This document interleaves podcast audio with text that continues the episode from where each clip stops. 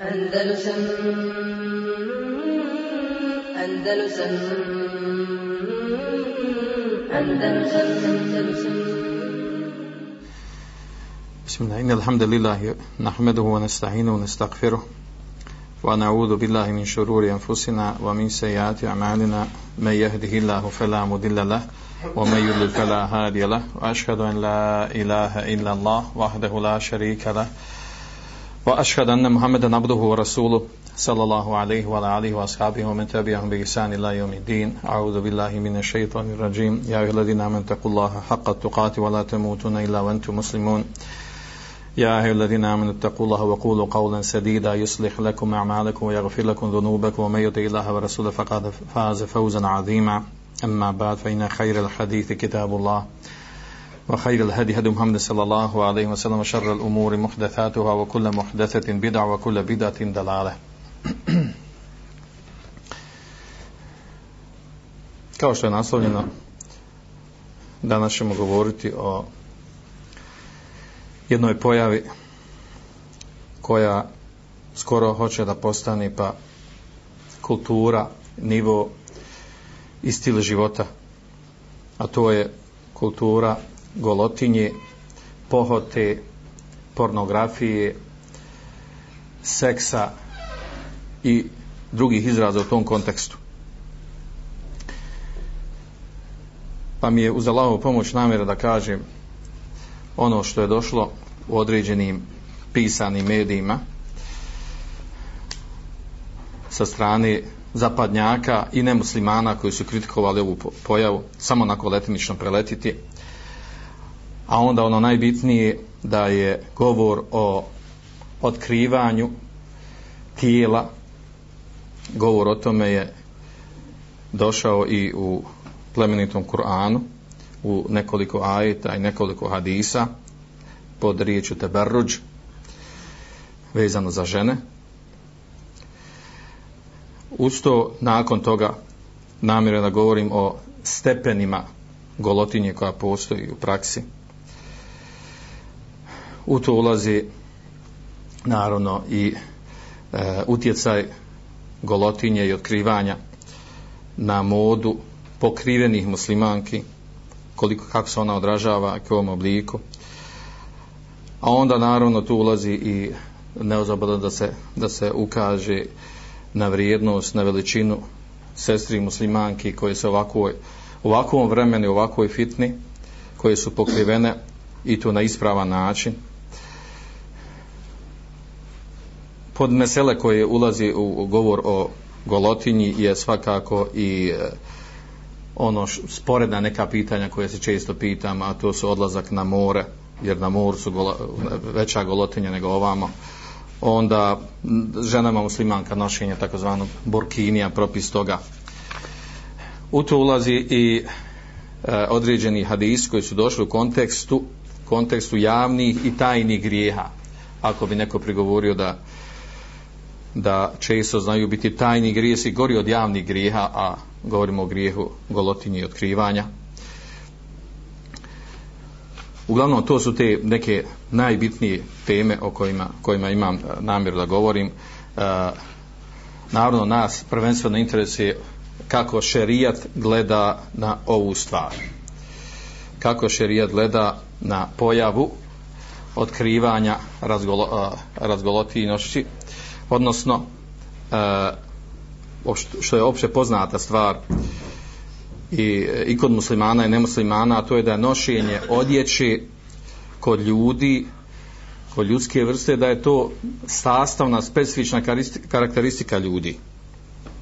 I on e, zavisi od sredine, od mjesta, od ljudi, e, iz kojih razloga se ljudi e, oblače, odnosno nosi odjeću nekad to može biti pozadna vjerski razlozi, nekad zdravstveni, nekad e, društveni ili neki drugi razlozi. E, tako da dođe nagost i golotinja, dođe suprotno tome. I ona je, e, ta pojava je prisutna, e, uočljiva i kritikovana i od strane nemuslimana.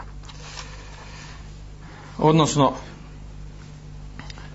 e, oni su u mnogi od zapadnjaka su pisali o toj e, o javnoj pojavi golotinje.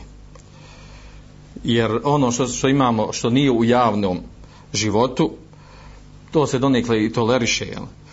misli se ovdje jel, da, da, da oni opravdani razlozi da, da bude jedan ili drugi spol da, da se skinu, da skinu odjeću. Radi zdravstveni razloga kod pregleda ljekara ili prilikom kupanja shodno običajima i uvjerenjima određenom mjestu sredine ljudi i tako dalje. E, s tim da zna često biti e, skidanje odjeće golotinja. Zna biti često i razlog e, nekakvih oblika skretanja pažnje na sebe. Ogorim često na zapadu jel? pa može biti izraz kao bunta i protesta ili neka vrsta egzibicionizma specifična inače na zapadu ali e, ovo da dođemo u javnosti da postane, da postane tako uočljiva stvar pogotovo e, kod e, e, mislimo na golotinju otkrivanje žene e, ona je znači čak primjetna i u, za, e, i u zapadnim krugovima u negativnom smislu primjetna i kritikovana je.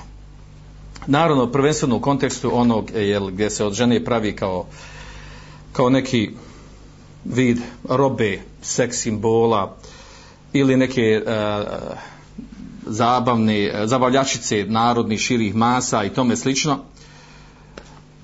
gdje se spušta žena na nivo, na stepen e, neke e, seksualne objektivizacije e, znači u medijima, raznim medijima naravno ovo vid njenog omalažavanja ispušta na najniži nivo e, u kulturnom i političkom smislu i društvenom smislu.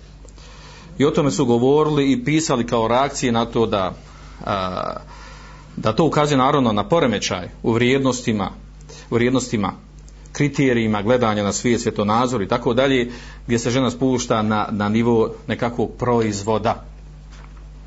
Prvenstveno, znači to, to se misli e, u zadnje vrijeme kroz ove medije koje imamo.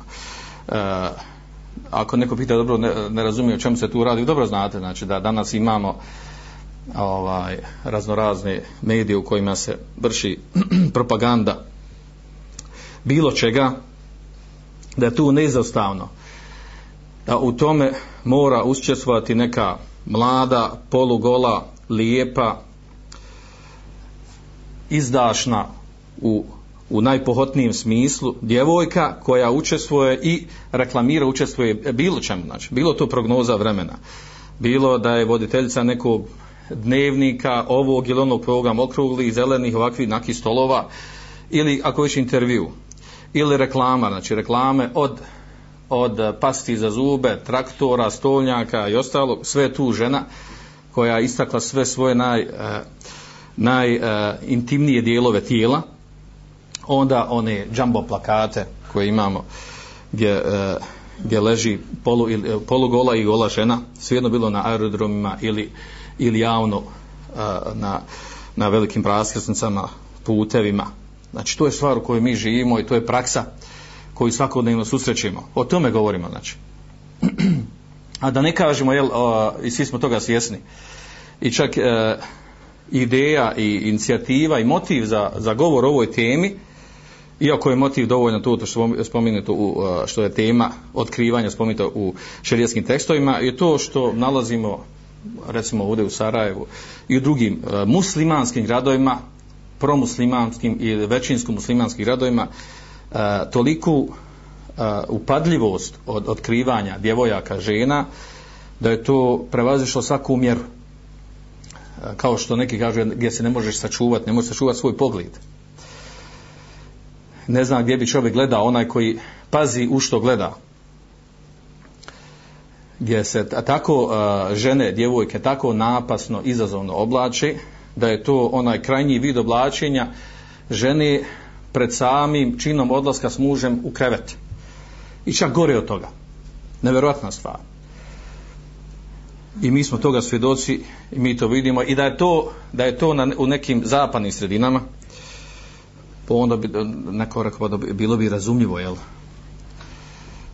ali da se to dešava među muslimanima u e, muslimanskim sredinama onda je to zaista veliki upitnik veliki upitnik nad nad tim narodom, nad poimanjem, nad kulturom, nad civilizacijom, e, nad, e, nad onim što slijede, čemu se povinuju.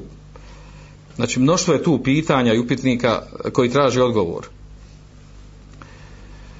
A mi znamo šerijetske tekste spomenut ćemo neke u, u kontekstu opasnosti otkrivanja žene, pogotovo žena, jel, ona je veći, veći problem kod svog otkrivanja, razlučavanja nego, nego muškarac.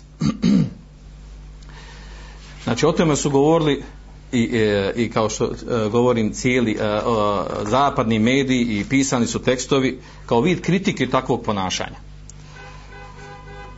Doduše ima i slučajeva kada su zabranjivali određene reklame za određene proizvode gdje su procijenili da je tu a, pretjerana objektivizacija i seksualna eksploatacija ženinog tijela. Pa su zabilježeni čak, ovo su znači izuzeci od onog pravila, jel, gdje su zabilježene stvari, jel, gdje su obustavljene, zabranje reklame, Uh, neki određeni proizvod recimo ovaj za reklamiraju pivo tri različite vrste piva i sklopu ti sve tri reklame koje su zabranjene na zapadu je istaknuto žensko tijelo. Da ne opisujemo u kojim obliku, na koji način. Ovo, ovo spominjem na osnovu teksta koji je pisan u pro, kao protekst tome. E, znači da, do te mjere da su oni skontali da to, da, to, da to nema veze. Nema veze žensko tijelo pokazivanje najosjetljiviji, najintimnijih dijelova tijela sa samim proizvodom pive. Na kraju kraju piva uglavnom reklamiraju muškarcima. Mada pod, kao navodno ima i ženskih piva. I tu dolazi do izražaja žensko tijelo. Kao da se ono reklamira a odnosno, naravno poznata je stvar. Cilj je da se kao što je što se potvrdilo u praksi cilj je da se korištenje ženskog tijela u reklamama, to je naravno klasično sredstvo, prostudirano, fakultetski e, istraženo, cilj je sa ženskim tijelom da se reklamira određeni e, proizvod i, i, i u praksi to pokazuje da to pije vode. Da onaj ko to gleda, da ostavi Uh, ostavi traga kod njega da, da, da sama pažnja prema ženskom tijelu ono što je u ženskom tijelu što se reklamira uh, E, veže osobu za, ta, e, za proizvod koji se reklamira i da će dovesti do toga da ga u prilici e, u onoj prilici kada dođe da kupuje da kupi taj proizvod što je cilj sa njim da se reklamira. Ali se koristi žensko tijelo.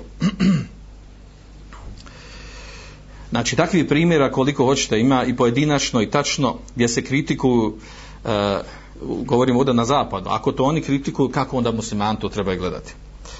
Da kritikuju reklame u kojima se e, fokusira na, na žensko tijelo, na, na manekenku i tome slično, gdje se ona u recimo nekom krupnom kadru prikazuju njene grudi, njena stražnica, njene usne, e, u to, uz to se, znači, sugestivni dijelo koji postiču e, mami na, na intimni odnos, na seks. A onda usu se da stavi efekti, kaže, muzike u, u pozadini, koji još dodatno E, postiču emocije u tom kontekstu. I time se reklamira neki proizvod koji, koji veze e, nema sa, sa ženskim tijelom, naravno.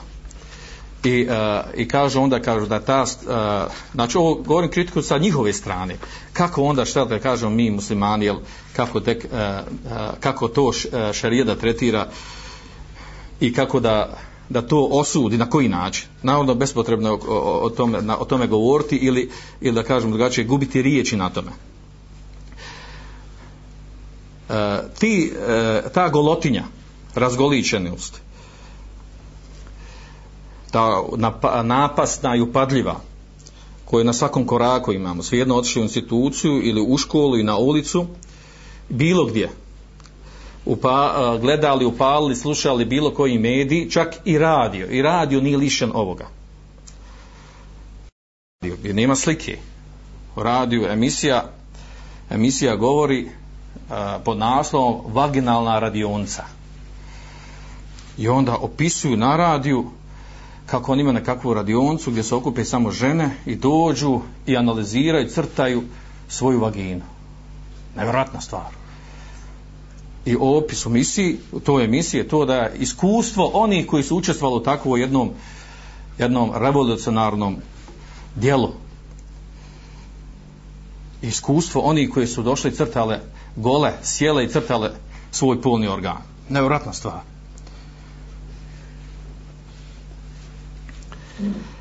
Stepen te golotinje. Naravno, kad se istraži to, možemo naći da imamo znači, tu golotinju. Kad mi govorimo ovdje o golotinju, razgoličenju, znači ne govorimo čisto on uvijek u, ne mislimo na nudiste i oni koji nikako nemaju diše, nego mislimo baš na ono, ono umjereno, primjereno, normalno do, do onog najekstremnijeg, eh, kako kaže, jel, kada bi uh, onaj eh, najekstremniji dio mimo čiste golotinje, kada bi se sakupio sav, sav veš od te žene, ne bi stao u jednu šaku da se zgužva. Znači imamo taj ekstremni dio ko žena koji skoro nemaju ništa. Mada su to ređi slučajevi. Pojavljaju se na određenim, određenim medijima, određenim uh, spo, e, spovodama, emisijama ili kao vid nekakve nenormalnosti, atrakcije i tome slično, poput šetnje goli žena po ulici, poput uh, reakcije na, na pokrivene žene koje pokrivaju lice i tome slično. Suprotno tome, one totalno budu otkrivene i izađu kao protest. A onda imamo blaži vid. Znači, žene koje imaju nešto odjeće, ali je to providno i usko. Jako usko pripijeno uz tijelo ili providno da se vidi unutra šta je. Ili ona, ona treća, treća verzija te golotinja, a to je da, da se žena jako, ovdje govorimo prvenstveno ženi jer ona najviše pažnje izaziva je e, tako e, na takav način a naravno savremeni život e, savremena medicina to omogućila e, u, uređivanje, sređivanje, uljepšavanje žene da ona izađe tako sređena, tako uljepšana da, da naravno cilj je da privuče svu pažnju. E, gdje naravno istakne svoje najbolje dijelove tijela. E, to je toliko prisutno u javnosti da se jel, ljudi donekli navikli na to. Jel? To je donekli postala normalna stvar. Normalna je stvar da, da imamo šefa ili direktora neke, nekog, nekog ureda, neke firme, neke kompanije i da je uz njeg, sa njim, pored njega obavezno neka izrazito sređena, uljepšana, lijepa i snovova nacrtana e, žena, djevojka sa svim ovim problemima gdje svojim, svojim, e, svojom pojavom izaziva pažnju i divljenje ili, e, ili u najmanju ruku jel, skretanje pogleda. A mi to danas imamo na ulicama, vi, vi znate, nevezano za nas vjernike. E, česta je stvar znači, da napasno e, odjevene ili neodjevene žene prolaze djevojke ulicom ili žene svejedno i zbog takvog načina oblačanja, oblačenja skreću pažnju od, od ljudi koji, su, koji se tu kreću e, e, radi određeni poslove. Znači, e, neminovno je muškaraca da, da, da takav način stil oblačenja da obavezno e, traži sa druge strane da zastane malo da, da poprati. Da je pogleda. Naravno, to je cilj. Znači, ta golotinja ima svoje te neke ni, stepene, pozitivna stvar, možete reći, nizine, ima svoje ne, ne, niskosti od najgoreg vida do, do, do nekog umjerenijeg, a koji isti ima cilj. A naravno da ne govorimo ovdje ovaj, o tome što imamo pojavu, jel, vi znate, čuli se za nudističke plaže i šta biva na njima, e, čuli se za pokret i pojavu među e, određene skupine ljudi koji, za, e, koji traže i smatraju da ljudi da su sami sebi nametnuli oblačenje, nošenje odjeće i da nema nikakve smetnje da oni hodaju potpuno goli jednim i drugima, da, da čirka pred ocem hoda, da, da sin pred majkom u odraslim godinama, da hoda jedni pored drugi goli i čak to neki koriste i e, praktiku u svojim, u svojim privatnim objektima. Ako ne mogu javno, jer ne mogu javno. Još uvijek je, istini za volju, znači još uvijek je e, na zapadu postoji ta, ta reakcija, čak postoji znači, običaji, zakoni koji kritikuju takvu vrstu ponašanja. E, preduzimaju se čak određene, e, određene kazne za te ljude, određene novčane kazne ili čak zatvorske kazne za ljude koji, e, koji, koji ustrajavaju na tome, na toj takozvano javnoj golotinji. Međutim, ko bi sad, ili kad bi neko pokušao da, da kažnjava te ljudi, veliku većinu ljudi bi trebao da zatvor ne postoji takvi zatvori i koje su to kazne mogle da, da, da, da se uvedu, da se reguliše ovo što postoji, pa čak i kod nas ovdje. E, E, nakon toga e, e, govorit ćemo o pitanju, ono što sam spomenuo, znači da ova tema, znači nije ona onako, e, proizvod se onako priča o njoj bez veze, nego je spomenuto e, otkrivanje, nepokrivanje, spomenuto u nekoliko kuranskih ajeta pod, pod lafzom ili riječju teberruč. Šta znači teberruč? Kažu učenjaci, kaže en tulhir al mar'atu li rijali janib kaže zineteha. Zineteha wa mahasineha. Da a, žena pri, a, prikaže pokazuje a, muškarcima strancima svoje ukrase one koji nosi na svome tijelu i mehasen svoje ljepote svoga tijela. E, to su u šerijatu naziva naravno koje je u osnovi e, obaveza da pokrije a ona i prikazuje pre ljudima e, muškarcima strancima znači koji njoj nisu mahrem.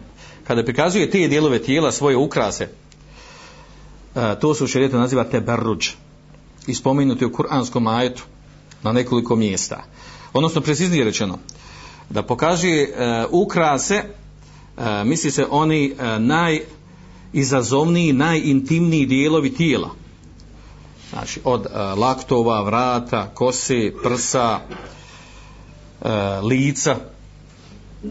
Ili neke e, ukra, e, ukrase, nakit, odjeću sa kojom se uljepšava. Koju inače e, ne prikazuju osim, lju, osim muškarcima koji su njoj mahrem. Ta pojava se u islamu naziva teberuč.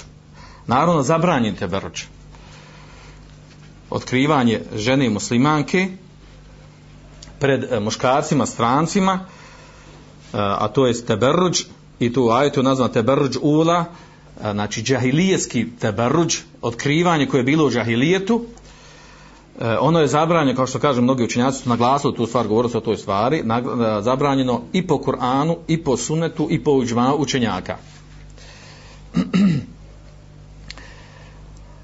kaže jedan od savremeni učenjaka Ebul A'la Mevdudi jedan pakistanski učenjak e, da ovaj teberruč koji je spomenut u kuranskom ajetu spomenut ćemo taj ajet inšala da se on odnosi na tri stvari.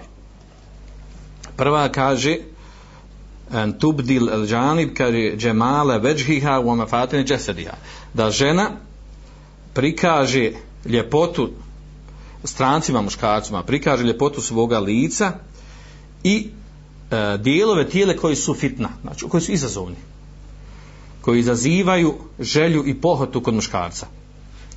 Strast mu budi.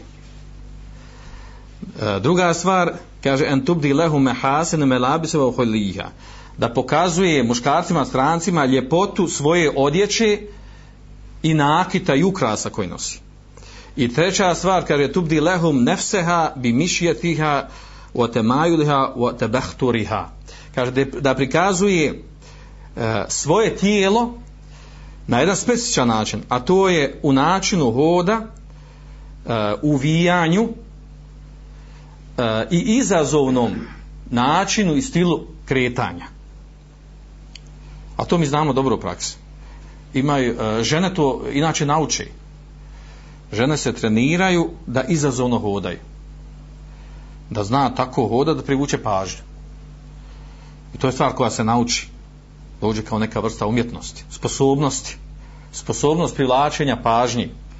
Sposobnost izazivanja kod, kod druge strane pažnje i e, da razmišlja, misli o toj ženi da je ona posebna, da je izazovna, da je lijepa. I to svaka žena voli. Naravno, ovdje govorimo e, o onom što je došlo u šerijetu, što je zabranjeno. A to su te tri stvari koje e, kaže e, šejh e, Mevdudi da potpadaju po taj teberruč. Znači, ne samo to da prikazuje uh, otkriveni dijelovi tijela. Ovdje je zanimljiva stvar. Znači, ovdje šerija zabranjuje ove vrste otkrivanja uh, što ne može se uporijeti ovdje sa golotinjom o kojoj mi govorimo. Znači, golotinja dođe nešto ekstremno. Ono što je došlo u zabranjeno, taj teberruč, odnosno otkrivanja žene koji je bio prisutan u džahilijetu, to je za ovu golotnju javnu, to ispadne pokrivanje. To je, to je a, bolji ispravniji stupanj oblačenja nego, nego što imamo danas u javnosti. Što, je post, što se a, postepeno nameće kao, kao kultura i civilizacija i sloboda. Naravno, e, propis ovog tebrđa koji spomenuti u šerijskim tekstovima je jasan da je, da je zabranjen, kao što malo prije rekao, zabranjen i po Koranu i po sunetu, po iđmavu učenjaka. Zašto iz kog razloga? Zato što je u osnovi žensko tijelo ovdje znači mi se koncentrujemo na žensko tijelo zato što ono izaziva veću fitnu i veće probleme nego muško tijelo mada ima i muško tijelo jel, granice oblačenja i način i propise e, pokazivanja tijela u osnovi znači žena je avrat kao što došlo u hadisu ima u njemu slabosti znači ovo se prihvaća njegovo značenje ispravno. Al mar'atul aure. U hadisu kojem ima slabost šeha Alban ga ocjenjuje prihvatljivim vjerodostojnim i dobrim. Žena je avrat žena je stidno mjesto. Ono sva žena je stidno mjesto. I to je opće poznata i prihvaćena stvar i princip u islamu da je žena sva avret stidno mjesto osim što se razilazi učenjaci oko tri stvari na, na tijelu ženi a to je da li je lica avret da li su joj šake od globa? E, da li su joj šake avret i da li su joj stopala avret ispod članka? Pa poznat stavuje učenjaka potom pita nije cilj o tome da govorimo. Znači sve ostalo je kod ženskog tijela avret stidno mjesto. Treba ga sakriti i pokriti njegovu ljepotu. I onda kad se desi znači da žena otkriva te dijelove tijela koji su avret nastaje ono što, što naziva se teberđ i to ono što izaziva fitnu i smutnju. I onda dodatni problem e, kad to postane masovna pojava e, kad potpada pod hadis u kojem je došlo da kaže poslanik sallallahu hadis mutafakun alejhi od Abu Hurajre kullu ummati muafa. Svima će u mom umetu biti oprošteni grijesi illa mujahirin osim oni koji džehren javno otvoreno radi grijehe. Znači kada žena dođe u takvu situaciju da javno otvoreno ja radi grijeh ovaj grijeh otkrivanja tijela pokazivanja svoje ljepote onima kojima ne smije pokazati, što je vađib da sakrije, i to postane masovna pojava i e, način, stil života, i to od muslimanke koja za sebe e, smatra da je muslimanka, tvrdi da je muslimanka i ubijeđa da je muslimanka, ispoljava određene e, stvari od islama, onda nema sumnje da je to narodno ponašajući u tome e, uglavnom žena sa zapada, ili žene koje su porijeklom od muslimana, a, a doživjeli su određenu devijaciju, nema sumnje da je to da je to veliki problem, da je to veliki munker i da tu stvar treba liječiti. Naravno, ovaj, istovremeno uz ovo se pojavljuju određeni kvazi tumači islama i šerijata koji pokušavaju da ublaše ovu stvar. Pa kažu, jel, ovaj, do te mjere znači da imamo među e, nekim islamskim trudbenicima i oni koji kažu jel, ovaj, pa nije ni došlo u šerijaskim tekstovima ni Kur'ana, suneta da žena mora biti pokrivena to je više običaj bio Arapa to tako bilo sad, sad drugačiji običaj god nije nema, ima u tome širine jel. i u tim ovim izjavama i njima sličnim ovaj, neki vid se napravio nekog umjetničkog filozofiranja oko toga. Pa su onda ova s druge strane uh, upali su u klopku neki od uh, od učenih ljudi i sad treba dokazivati da je to u šarijetu zabranjeno. Pa su eh, ovo, ovo stvar koja uh, poznata, kako kaže šenjaci, mine, mine, mine dini, malum mine dini bidarura. Ovo je nužno poznata stvar u islamu. Da žena muslimanka treba biti pokrivena. I šta joj treba biti pokrivena? Mi smo došli u situaciju, tako da sad tu treba stvar dokazivati treba a, donositi argumente da ubježujemo sami sebe da je to zabranjeno, da to nije u redu, da to nije normalno, da je to devijacija. Znači, do, do te otišla a, u krajnost ova pojava. Pojava otkrivanja i razgoličenosti među, među muslimankama. E, zato sam malo prije spomenuo jel, i e, tu e, taj kao podnaslov, a to je da ovaj, e, ova, o, ova moda ili e, po navodnicima kultura i stil života koja postoji u savremeno doba e, golotinje, razgoličavanja, da je on ostavio svoj trag i na muslimanke i pokrivanje muslimanke. Oni koji se pokrivaju, oni koji se pokrivaju priča za sebe. Ali oni koji se pokrivaju, mi vidimo trag ovog. Koji trag? Zato što ovi koji se razgoličavaju, njima je cilj da pokažu svoje tijelo, ženama. Nemuslimanka džahilkama. A onda imamo uh, trend i modu kod muslimanke koji se pokrivaju uh, uz to da priznaju, prihvate da muslimanka treba biti pokrivena, onda nastaju te uh, uh, ti nekakvi uh, stepeni ili devijacije unutar toga kako treba biti pokrivena. Odnosno, upale su u klopku tu da se uz pokrivanje žele, žele da istaknu svoje tijelo da se svide, da budu lijepe, da se srede. Pa onda, a onda tu dođe do kontradiktornosti. Uh, prihvata ono što Islam naređuje da se pokriva, cilj pokrivanja da, da sakri svoju ljepotu. A onda ona sa pokrivanjem pokazuje svoju ljepotu. Znači, to je kontradiktorno. A imamo to spoj kod mnogih muslimanke koje su pokrivene.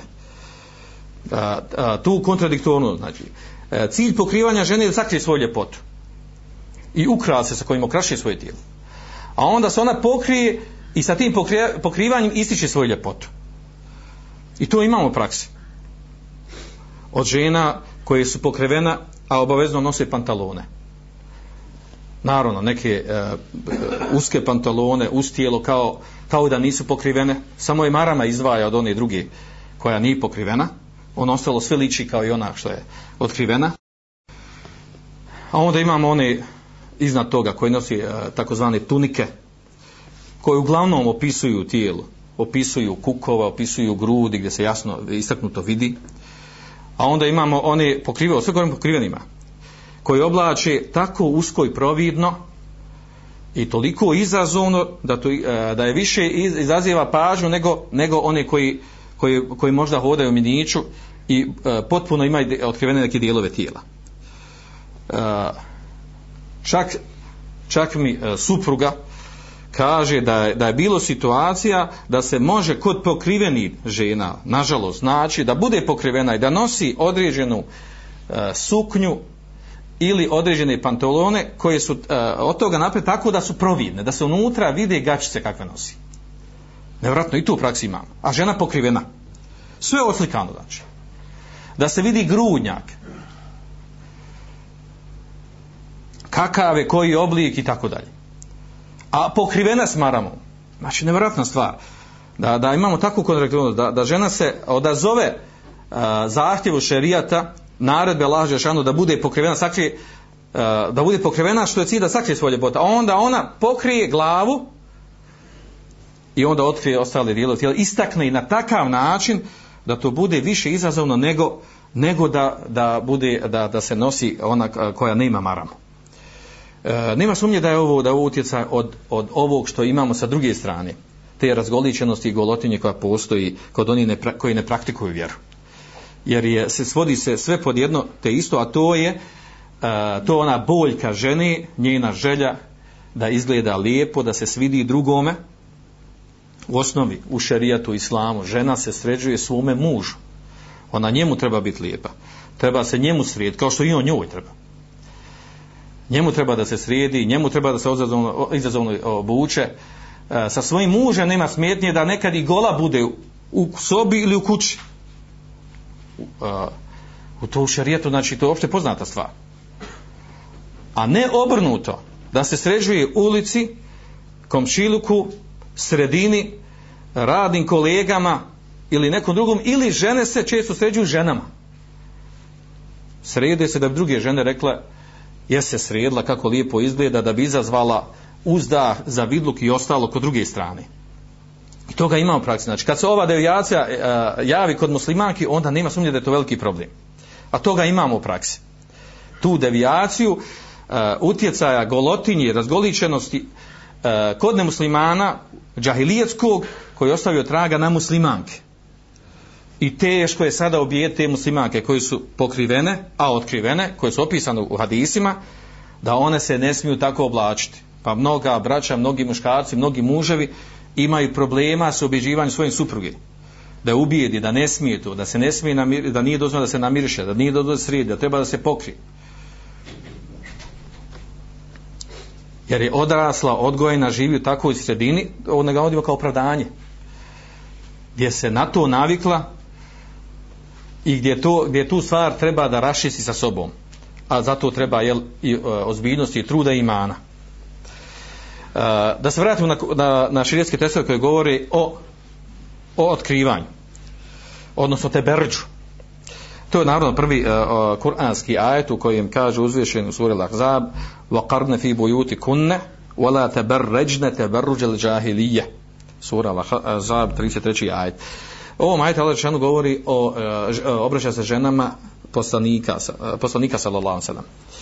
Uh, sve ono što spomenuti u tom ajetu, mnoštvo propisa koje je naređeno od namaza, zakata i ostalog, je spomenuto i ovo. I uh, skoro Simon Fesur kaže da se ova isti ova ista naredba koja se odnosi na žene poslanika da se odnosi na ostale žene muslimanke. Min babu laude još preči. kaže boravite u vašim kućama wala tabarrajna tabarruj al i nemojte da se otkrivate da se nosite da se odjevate kao što je bila praksa odjevanja u džahilijetu prije naredbe pokrivanja nošenja hidžaba kao što je došlo u hadisu koji bilježi e, Tirmizi Bezar, vjerodostojno, inal mar'ate aureton ida haređet min bejtiha istešrefeha šeitan. Zaista je žena auret, zaista je žena auret, stidno mjesto. Feida haređet, kada izađe min bejti svoje kuće, istešrefeha šeitan, uh, bude ju šeitan njen uh, saputnik, pa uljepšava je ljudima, skreće pažnju na nju bude uz nju.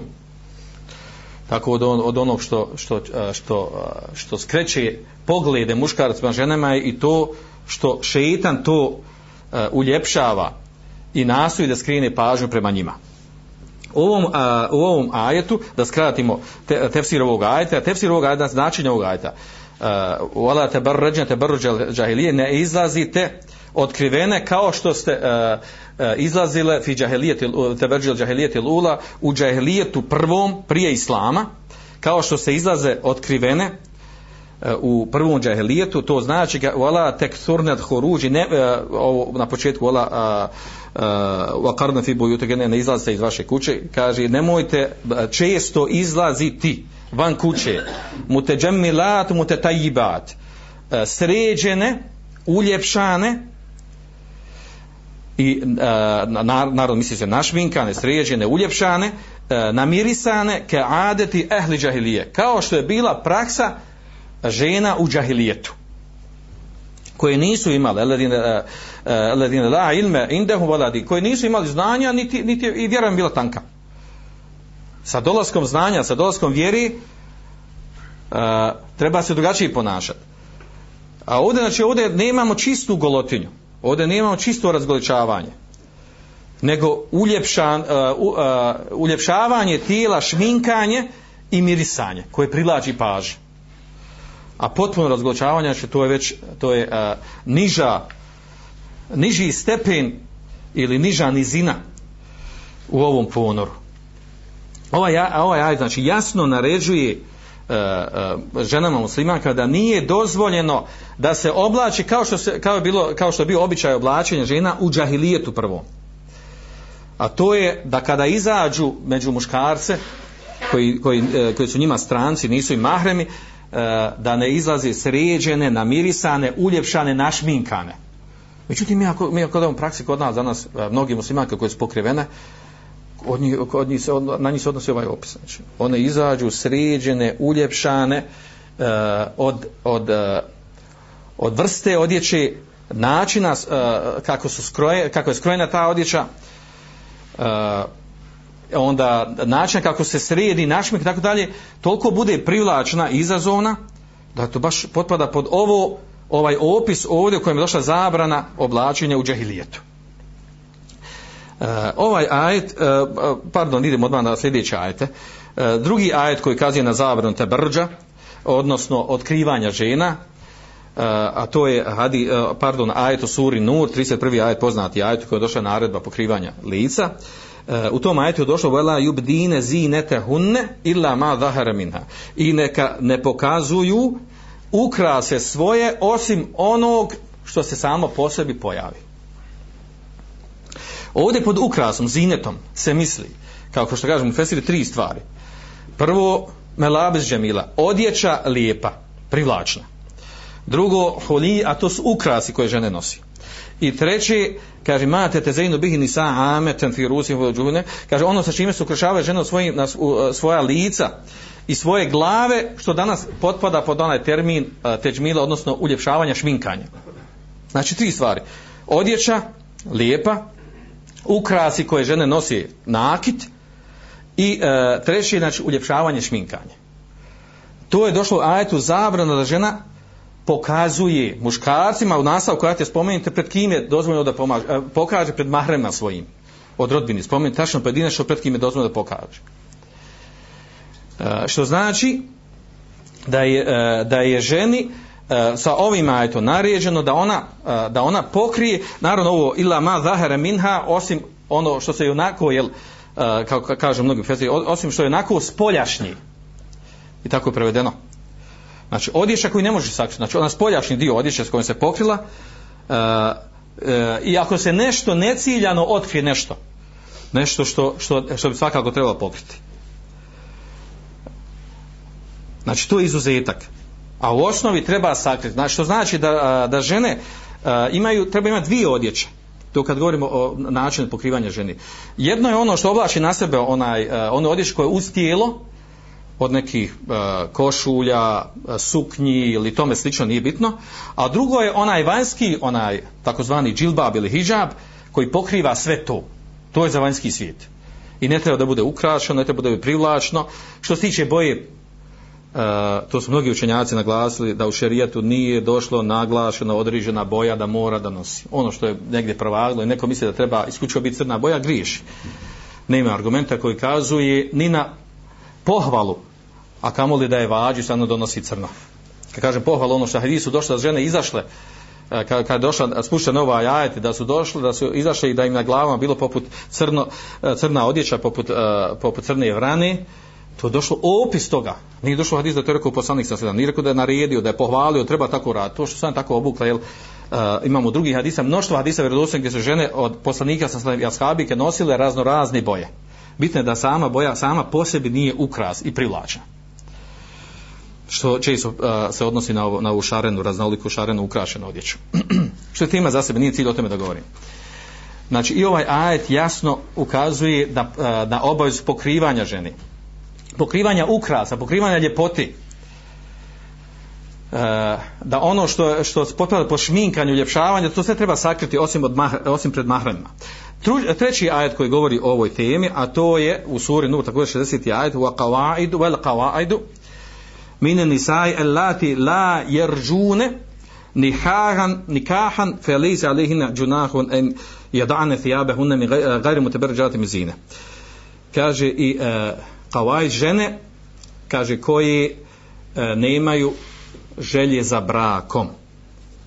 Misli se ovde žene koje su do, e, e, došle u, u stanje klimaksa znači oko, iznad, oko 50 godina i više e, koje znači nemaju više mjesečnog pranja e, ne imaju potrebe za brakom niti žele brak niti, niti su one same po sebi izazovne i privlačne nemaju želje muškarci za njima. Takvim ženama lejse alejhine džuna one nemaju grijeha e jedane tijabehune one nemaju smetnje da da otklone odjeću sa sebe. Ispravno ovdje da se misli po skoro svim ufesima da se ovdje pod odjeću misli koji je dozvoljeno da skinu da to nije odjeća sva, nego misli se da se mogu raskomoda, ne moraju nositi E, jedna skupina učenjaka kaže da ne mora pokrivati lice, drugi kažu da ne mora u svim situacijama nositi džilbab ili hijab. U svakom slučaju, uh, uh, ajet ovdje što završava, gajru mu te berri džati mezine. Mimo toga da pokazuju svoje ukrase. Da otkrivaju svoje ukrase. Koji ukras? Ovo što smo malo prije spomenuli. Uk, znači, lijepu odjeću, on unutrašnju, uh, nakit ili e, onu, e, ono sa čime se uljepšava šminka i tome slično. Ovdje je govor znači, o ženama koji su starijim godinama, nanama, starcama. Šta onda da kažem za djevojke, za ove mlađe, e, kako se na njih tek odnosi e, ovaj propis nepokazivanja svojih ljepota, e, tjelesnih ljepota. Naravno, ovo podovo ulazi ono što je došlo ovaj, u, u vjerodosme hadis, hadisma Buhari i Muslima, ma terektu badi, kao što kaže poslanik, ma terektu, terektu badi fitneten, hi e, e, e ili ešeddu ale riđal mine nisa. Kaže, nisam ostavio nakon mene veću uh, fitnu koja štetnija za muškarce od žena. Hadis mu na li Koji žena? Ne misli se žena bogobojazni muslimanki koji se, uh, uh, koje se e, ponašaju u oblačenju, komuniciranju s muškarcima po pravilima šerijata, nego onim koje prelaze granice on, Koje se izazovno oblače, e, koje skreću pažu na sebe, koje stavljaju iskušenje muškarce, da ih poželi, dovode u situacije da, e, da upadnu u e, da je nazovem savremenim izradu u te, za haram zabranjene veze i tome slično. Ili u drugom hadijskoj bilježi muslim u svom sahiju. Itteku dunija, otteku nisa. Bojite se dunjaluka, misli se uh, prepuštanja dunjaluku, dunjaluškom životu. Otteku nisa. I bojite se žena. Spojen su ovdje dunjaluk, dunjaluški život, prepuštanja dunjaluku i metku i žene. Fa inna awwala fitnatin ben fitnat bani Adem kanet fi nisa. Prva fitna, pardon, e, bani Israil u kod beno Israila je bio u ženama. Prvo iskušenje je bilo u ženama sa problem sa ženama. I pozna, ovo su hadisi poznati koji govore o tome. Naravno, u prilog ovom ide onaj poznati hadis infani min, eh, min ehli nar. Eh, dvije vrste, dvije skupine ljudi, stanovnika vatri će biti nisaun kasijatun arijatun. Žene, kasijat arijat. Kasija znači pokrivene, arijat otkrivene. I ovo je neobičan spoj u hadisu. U, u, u odgovori došlo od erahuma. Kaže, poslan, nisam i vidio. Gdje i nije vidio? Nije vidio, na, znači u njegovo doba, kojim on živio nije vidio takvu vrstu žena. Da su pokrivene a otkrivene. Pa je naravno u opisu kod komentara učenjaka koji su govorili o toj temi kada je sad mi znamo u njihovom vremenu kada se pojavila fitna među ženama sad znamo naš, i to je kaže ovaj hadis je od e, muadžizata od nadnaravnog e, govora predviđenog opisanog u hadisma koji se desi tek poslije toga. Da se u ovom umetu pojave žene koje su pokrivene a otkrivene odnosno nose odjeću, ali su otkrivene. E, naravno, prvi, e, e prvi e, opis, najbliži ovome, odnosno tumačenju u da su one pokrivene na takav način, ili da im je skroz uska odjeća koju nosi, pokrivene su, znači mi se pokrivene po glavi, e, ili skroz uska odjeća, pa opisuje njihovo tijelo, znači opisuje grude, opisuje kukove, sve one stidne dijelo koje žena svakako treba sakriti, ili drugi način da oblači, e, da oblači odjeću koja je jako providna, gdje se vidi ono što je unutra ili treći da je, da je, da je na takav stil oblačen da je, da je izazovan, primjetan. Da se na takve žene misli. I šta je ovdje zanimljivo? Da je u hadisu došla prijetnja za takve žene. Da je rečeno da su stanovnika vatri. Znači, e, ispomin, znači spojeno je ta vrsta grijeha sa opisom da će biti stanovnika vatri. Što znači da kod žene takvo oblačenje je uzrok da bude, da završi u vatri. Ovo nije moj govor, kao kažu čenjaci. Ne samo ovaj hadis, drugi hadis uh, u tom kontekstu uh, isto značenje ima. I nema sumnje da je ovo, da je ovo, da je ovo strašna prijetnja za žene koje se razgoličavaju. A koje, uh, koji za sebe tvrde i ubijeđene su da su muslimanke.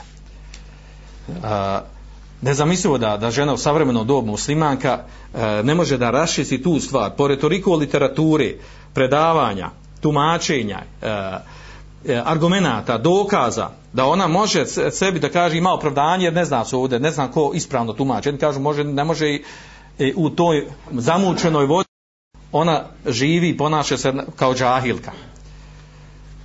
Nakon što je sve pojašnjeno, sve zapisano, sve opisano, argumenti jasni ko dan, kako će e, takva neka sestra doći na sudnji dan, kaže ja nisam ja to razumijem, nisam skontala, ni, jer, jer ra, različi se ovi što sam pričala o vjeri. Naravno, pod ovo ulazi i ono da mnogi muslimanke, nažalost, e, muslimani kada se pomiješaju sa, sa nemuslimanima, potpadaju pod njihov utjecaj, pogotovo ako je vodeća, jača kultura, civilizacija, bilo ona tehnička, tehnološka ili neka druga, uh, od nemuslimana, da ona slabija strana, poražena strana, u ovom slučaju muslimana od današnje vrijeme, oponašaju onu jaču stranu kao što to Ibn Haldun fino opisao. I da to potvrdi pod hadis mente šebe be kaum fehu minhu vjerodosan hadis koji bilježe Budavu, Tirmiz Ibn Heban i ostali. Ahmed uh, ko oponaša neke ljude, on je od njih. I sa to ponašanje ima razni, razni, e, razni stepene. Može potpuno da ponaša u njihovoj vjeri, da prijatelj njihovoj vjeri pa ode u kufr. a može biti djelmično da i ponaša ono što je zabranjeno u njihovim badetima, vrsti badeta, pa je to ponašanje haram. A može biti i u običajima kulturi kao što u ovom slučaju. A to ponašanje u, u odjeći, u stilu života. I nema sumnje da, da, da danas imamo taj problem. Da mnoge muslimanke oponašaju mode raznoraznih žena uh, koje pokazuju, prikazuju svoje tijelo i u, u tome su postale umjetnice u negativnom smislu, a muslimanka ih u tome oponašaju. To je što se tiče ovih šerijskih tekstova, a i njih je još mnogo, mnogo hadisa. Imam hadisa koji govore o tome, koji kazuju da je e, taj teberruč, otkrivanje ženi muslimanke, ne ovu golotinju koju mi govorimo, ovaj, razgoličenost totalnu, nego govorimo ovog e, što smo rekli da žena otkriva, pokazuje svoje stidne dijelove tijela, da se našminka, da se sredi, iako je navodno pokrivena. E, ti hadis koji kazuju da je to jedan od velikih grijeha, hadis da ga ne navodimo. Drugi, e, što smo naveli ovdje hadis, dokazuje da takve žene koje se tako oblači, kasijatu narijat, koje su pokrivene, a otkrivene, da će biti stanovnika džehennema da će biti kaznen do toga. Drugi hadis koji ukazuju da je to da je to šar i nifak, da je to od, od, od osobina munafikluka da se tako žena oblači. Da je spominjemo te hadise zbog vremena. A onda nam dolazi ovdje pitanje, jel, vezano za golotinju. Danas je to aktivno popularno, a to je odlazak na more. Je li dozvoljeno otići na more? Često poznato pitanje, postavlja se i tako dalje. Uh, Naravno, uh, odgovor na ovo pitanje je jednostavno i lagan, nije to ništa komplikovano. Uh, u osnovi otići na more, kupat se na moru ili na rijeci, u osnovi to je dozvoljeno. I u tome nema smetnje. Kao što je u osnovi dozvoljeno imati radio, telefon i televizor, kao aparati su dozvoljeni, ali njihova upotreba može biti u haram stvari. Kao, I tako isto, odlazak na more u osnovi dozvoljeno, ali odlazak na more, uh, na plaže gdje su, e, gdje su pomiješani muškinje i ženski razgoličeni e, da su potpuno skinuti osim o, onim kopa, kupačim kostimima. Odlazak na takva mjesta svejedno na more ili na neka jezera na, na nekim određenim rijekama gdje se kupaju e, na takav način bez ikakvog poštovanja pravila islamskih nema sumnje oko toga da je, da je to nije dozvoljeno da je to haram. Odlazak na takva mjesta nema sumnje da je to haram. I oko toga se ne bi trebalo obježivati. Jer je to mjesto munkera, mjesto harama, mjesto i mjesto gdje osoba kada ode ona će gleda taj haram, biti pomiješan sa njim, potvrditi ga.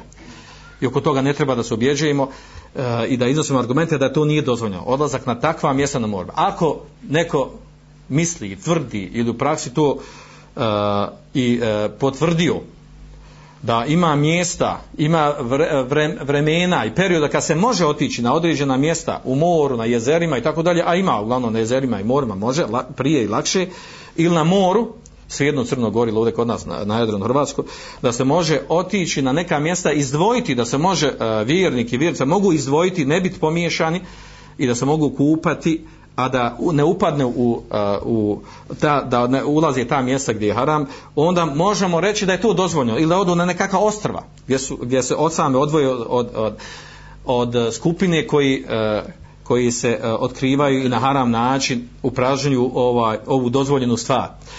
E, onda možemo reći da u tome nema smijetnje. Međutim, postavljati pitanje jel, kako neko može danas otići uh, pogotovo u vrijeme sezone ili kupanja da ode do tih skrivenih mjesta a, a da pored a da ne prođe ne prođe u kojem periodu vremensko može otići da ne prođe pored mjesta gdje se ljudi gdje se kupaju ovi e, iskida na način kako se skidaju. Koliko je to moguće? Koliko je to izvodljivo? Ne znam u praksi nisam to radio. Uglavnom ova, ovo pitanje nije crno bijelo znači u osnovi je u osnovi je dozvoljeno kupati se na moru i na jezeru na rijeci uz pravila šerijatska znači bez miješanja muškog, bez skidanja žena pred eh, žene, eh, muškarcima, strancima, ako je to izvodljivo, nema smijeti u tome. U praksi znamo da je uglavnom što imamo ova kupališta eh, na, eh, na poznatim mjestima, da je to pomiješan, da je to čista golotinja, da je to mjesto munkera oko, oko čega se dva muslimana ne bi smjela razići, Eh, onda je stvar jel, eh, ičtihada i toga da li se u praksi može negdje naći da se čovjek sačuva toga. Pod ovu, pod ovu golotinju i pitanje golotinja ulazi i ono što, što, je, eh, što je izmišljeno, uvedeno u praksu, pisao sam o tome celi takozvani burkini, odnosno posebna odjeća nošnja za, za žene, gdje je pokriveno njeno tijelo jel, od, od stopala do glave sa nekakvom kao kapom kapuljačom. E, gdje ona kao takva e, odlazi na ova mjesta koje govorimo ovdje gdje su pomiješani e, nemuslimani džahili koji se kupaju koji se kupaju otkriveni pomiješani i ona se kupa sa njima obično se to desi u praksi ako se misli, znači propisa nošenja tu burkinja, znači razvaja za dva stanja. Ako se žena kupa u tom burkinju, nosi tu odjeću, kupa se među ženama muslimankama, u tome nema smjetnje. Čak i da bude skromnije obučena od ovoga a da se kupa među, među nemuslimanima koji se otkriju ili, ili džahilima, ono stanje kako postoji u praksi, nema sumnje da je to haram pogotovo što ona kada nosi ovaj burkini, znači ona neminovno, pa svakako to usko uz njeno tijelo, ona kada izađe iz vode sve se prilijepi za njeno tijelo, to što nju mogu drugi gledati, a što ona gleda druge što su, što su skromno po navodnim smo obučeni, to je, to je priča za sebe. Znači nema sumnje da nju nije dozvoljeno u tome da se kupa pred, na mjestima, na mjestima poznati kupališta gdje spominjaju muškarci i žene i, i, i oskudno obučeni kako se oblači. Iz ovog naravno čitavo je priča proizilazi ova stvar koju sam na primjer govoriti, a to je veličina i vrijednost pokrivenih sestara koji su pokrivene. Počev od onih koji nosi nika, potpuno su pokrivene, i oni drugi koji nose džilbabe, a otkrivaju lice, poznato razilom učenjacima oko pokrivanja lica, i čak i oni koji su e, lošije i obuč, e, pokrivene sa nekim određenim primjedbima pokrivanja, kolika je veličina i vrijednost E, tih žena, koliko bi mi trebali cijeniti i poštovati e, biti spremni njima na usluzi na, da budemo na usluzi u, konkretno u stvarnosti u praksi kada se desi neki sibet i bela koji se često dešava da doživljaju zijet ružne riječi da ih neko napada e, uznemirava i tome slično. Da žena ispoštuje upražnjava ovu Allahovu naredbu u ovakvom vremenu, ovakvoj fitni kojoj mi živimo, nema sumnje da je to velika i krupna stvar. Bez obzira što možemo reći za takve žene u nekim drugim stvarima možda griješi, e, možda prelazi Allahove granice. Ali ova stvar je e, e, znači hvale vrijedna i treba da nam ispuni oči suzama od poštovanja prema tim ženama i od, od imana od veličine tih žena koje imaju snage ljubav prema Allahu šanu da, is, da da primijene ovaj propis da ga primijene u praksu. I zaista je to divna i velika stvar.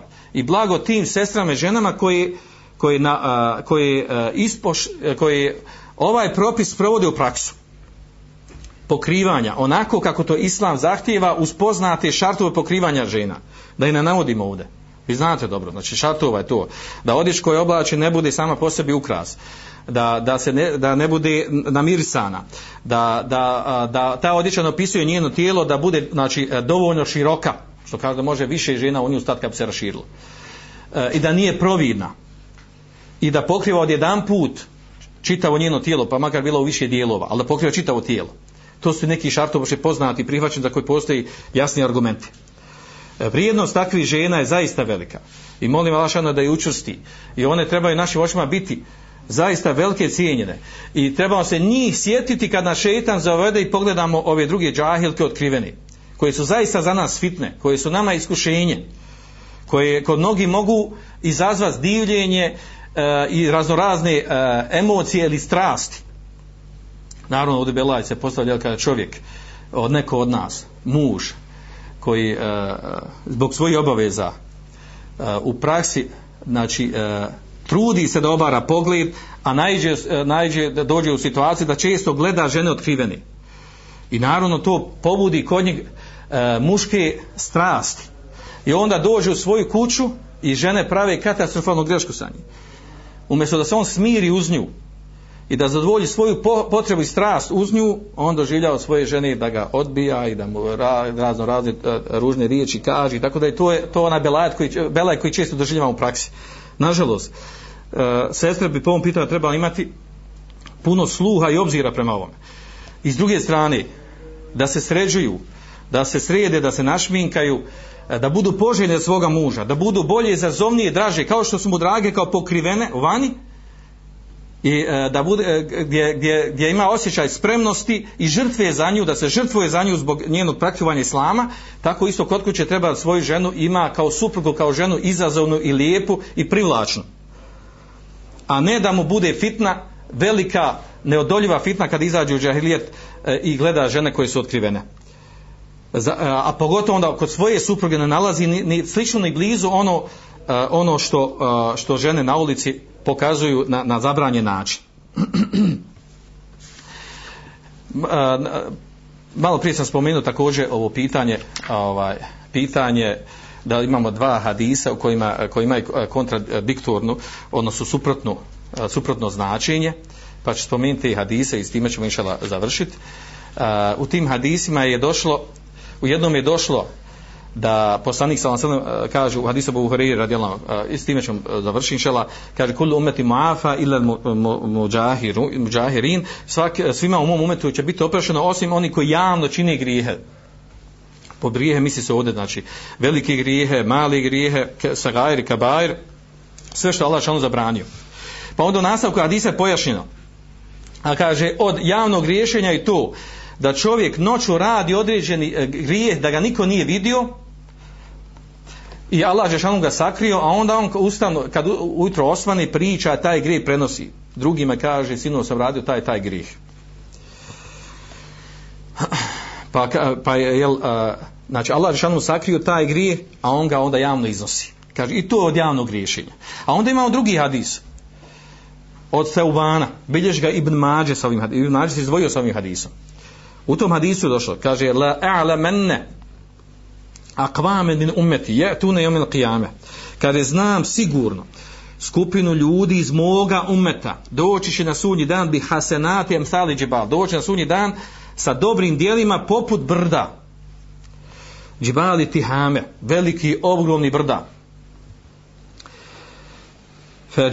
Fejeđaluhu Allahu heba'en mathura. Pa će Allah Žešanu te njihova dobra djela, hasanat, kaže pretvorit u, uh, u prašinu koja se rasprskala, razletila.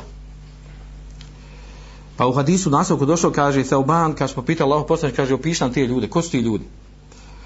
Bojimo se da mi ne budemo od njih, a da ne znamo to. Pa kaže poslanik sa nastavku, kaže innahum ihvanukum, on su vaša braća min, eh, min džildetikom, vaše kože, jehudune min, mine lejli, jehudu min lejli, kaže klanjaju noćni namaz. Kaže kema tehudun, kao što i vi klanjate. Kaže walakin aqwamun idha khalav bima harimilla. Međutim kaže to su ljudi kada se osame bi maharimilla, onim što Allah dželle zabranio. Sam je osame se sa onim što Allah dželle zabranio intehakuha. Urade te grije. Na samo rade grije. U hadisu znači došlo da će takvim ljudima, hadis inače eh, šejh Alban da cinu vjerodostojni drugi učenjaci. mu hadis, dva ova hadisa kontradiktorna. U jednom je došlo onaj ko javno, da, da će Allah šanu prosto svakom grijehe, osim onim koji javno čini. Znači oni koji tajno čini, da niko ne zna da te grije, bit će oprošteni inšala. A onda u drugom hadisu došlo da oni koji tajno čini grijehe, da će doći na sunje, pored dobrih djela koje rade, da će im, da će im biti uništena ta dobra djela Zbog tih e, grijeha koji radi tajno. Pa je onda oko, oko, oko spoja ovih hadisa došlo, ne, e, e, došlo e, lagano razilaz među učenjacima. Skupina učenjaka kaže ovaj, jedan, ovaj hadis od Ebu Hureyre da oni koji javno čini grijehe da će da će nema neće biti oprošteno a ako tajno bit će im oprošteno kaže da hadis mu tefakun alih i on, i on je ispravniji i, i bolji i on se prihvata a ovaj hadis kod Ibn Mađi ima u njemu kaže slabost vraća na jednog ravi okbe Ibn Alkame Muafija Muafirija Kaže, u njemu ima slabosti. Uglavnom, drugi učenjaci odgovaraju da ovaj ravija, većina hadisa ga ocjeni prihvatljivi. Da, im, da je hadis prihvatljiv. Drugo tumačenje. Kaže da se hadis Seubana, koji govori o tome koji, javno čini, koji tajno čini grijehe, da će njihova dobra djela poništena na ahiretu, kaže taj hadis govori o munaficima. Tako munafici radi. Javno se predstavljaju da su na dobru, da su na hajru, da su pravi, maša držec, a onda kad tajno, kad se osami rade određene grijehe, raznorazni kad se osame sa Allahom Đešanu i s onim što mogu da rade od grijeha. A kaže ovaj hadis od Ebu Hureyre da neće biti oprošeni grijesi onima koji javno čine, kaže to se odnosi na muslimane. Uh, zašto spominjem ove hadise, nećeš kakve veze ima ovo sa temom golotinje i razgoličavanja? Imaju kako, ovdje govorimo da golotinje i razgoličavanja su javni grijesi.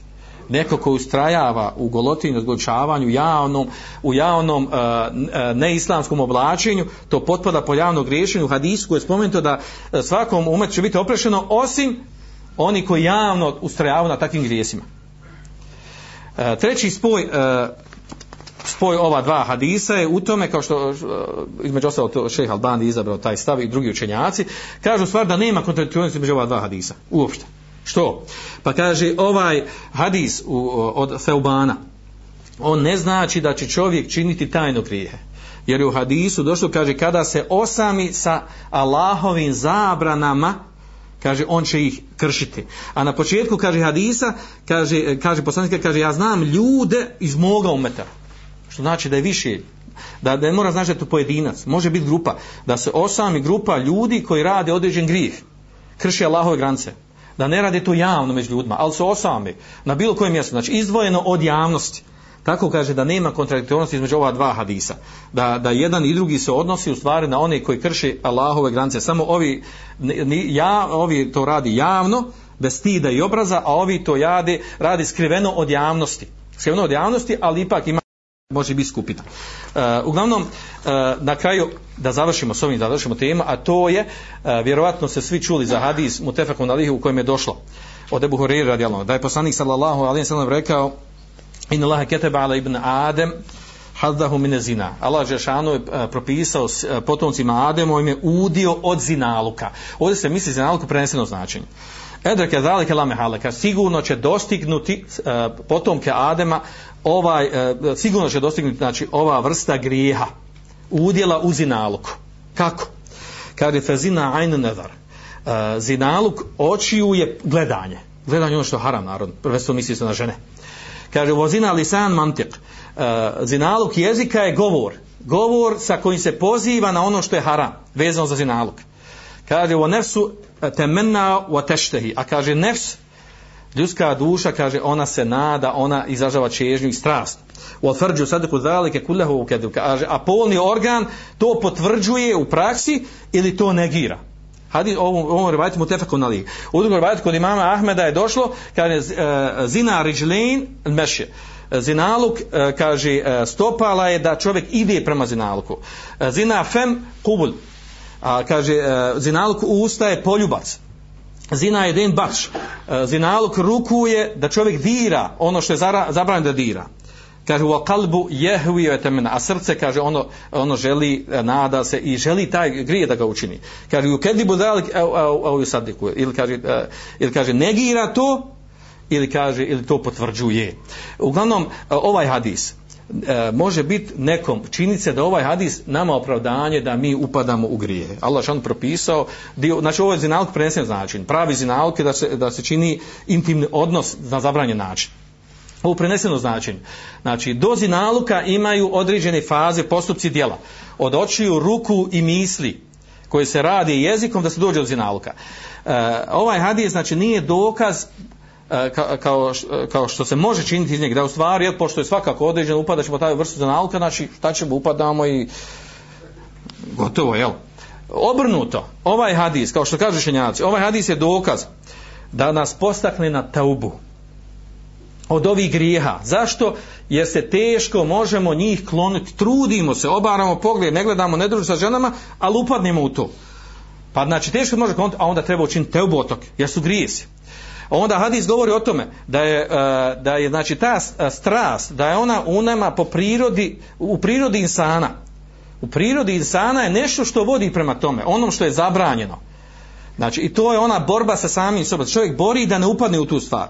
E, treći treće i najbitnije ovdje da čovjek treba kada zna da, se, da, da, da, je, da je ovo udio zinaluka da se, to, da se to dešava da će teško čovjek moći da ga izbjegne da treba da nastoji da izbjegava mjesta na kojima može doći da upadne u tu stvar. Znači da bježi od onog što ga vodi u fitno e, od ovih stvari kao nekih uvoda u zinaluk sve što je spomenuto u hadisu, da bježi od povoda i razloga motiva koji vode u ono da čovjek upadne u situaciju u situaciju da dođe, uh, da dođe da pomisli da razmišlja da učini nešto što vodi u zinalog a već kad upadne u zinalog to je već to je već belaj. Znači da ne bude mu te sada ne bude od onaj koji se nonšalantno i onako kaže pa dobro ovakav stač kaže to je kod nas ovakav situacija možeš ti drugačije jel? Možeš ti da pački to je tako. Ne. Trudi se bježi od tog. I na kraju jel ovom se može dodati ovdje ono što je došlo suri Nur. Počinju uh, uh, u suri Nur e, 30, 30. E, ajet do kraja 31. Eh, počinje ajet prvi kaže wa qul lil mu'minina yaghuddu min absarihim wa yahfazu furujahum. Kaže reci mu'minima neka obore svoje poglede čuvaju svoje uh, uh, eh, eh, čuvaju svoje polne organe. I ajet ide i onda govori o obaveze ženi pokrivanja, s kime pokrivanja žene svojih ukrasa, pokrivanja lica i tako pred kime žena dozvoli se otkrije i na kraju završava na, na dnu. Te stranice završava kuranski ajet kaže uzvišeni o tubu ila Allahi džemija i pokajte se svi Allahu Đelešanu. Ejuhel mu'minun o mu'mini la'allakum tuflihun da bi uspjeli. E, kažu neki mufesiri ovo je zanimljiva stvar. Znači u ajetu počinje ajet govori o tome da obaramo pogled da čuvamo svoje stidne organe polne organe. E, onda u ajetu došlo e, e, zabrana da žena pokazuje svoje ukrase. I pred kim smije da pokaže. I onda na kraju pokajte se. Što? Što na kraju da se pokajemo? Zato što je teško čovjek može sačuva od ovih stvari. Trudi se i teško mu je sačuva. I onda na kraju rješenje da se pokaje Allah Žešanu jer neminovno upada u ove stvari. E, I to je ona fajda što da mi pričamo o ovoj temi. Kakva fajda ima osim da se podsjetimo pozorno na širijski tekstove toga, braćo da znamo dobro koliko god se trude, a trebamo se truditi, da obaramo pogled, da ne upadamo u, u sporne, sumnjive stvari, koliko možemo, na kraju opet da učinimo teubu Allah Žešanu, konstantno, stalno, svaki dan, na svakom namazu, svakoj situaciji kada dovimo da tražimo teubu od Allah Žešanu, učinimo teubu, da spokajemo za ono što upadamo od prekršaja u ovom kontekstu, ovo sa čim se iskušani od razgoličavanja i golotinje oko nas. Molim Allah šano da nas nage, da nas učvrsti da sačuvamo od ovog belaja i od ove fitne. Svanik Allahumma bihamdik, ašhadu en la ilaha illa anta, astaghfiruka wa atubu ilaik. Andalusam أندلسن أندلسن أندلسن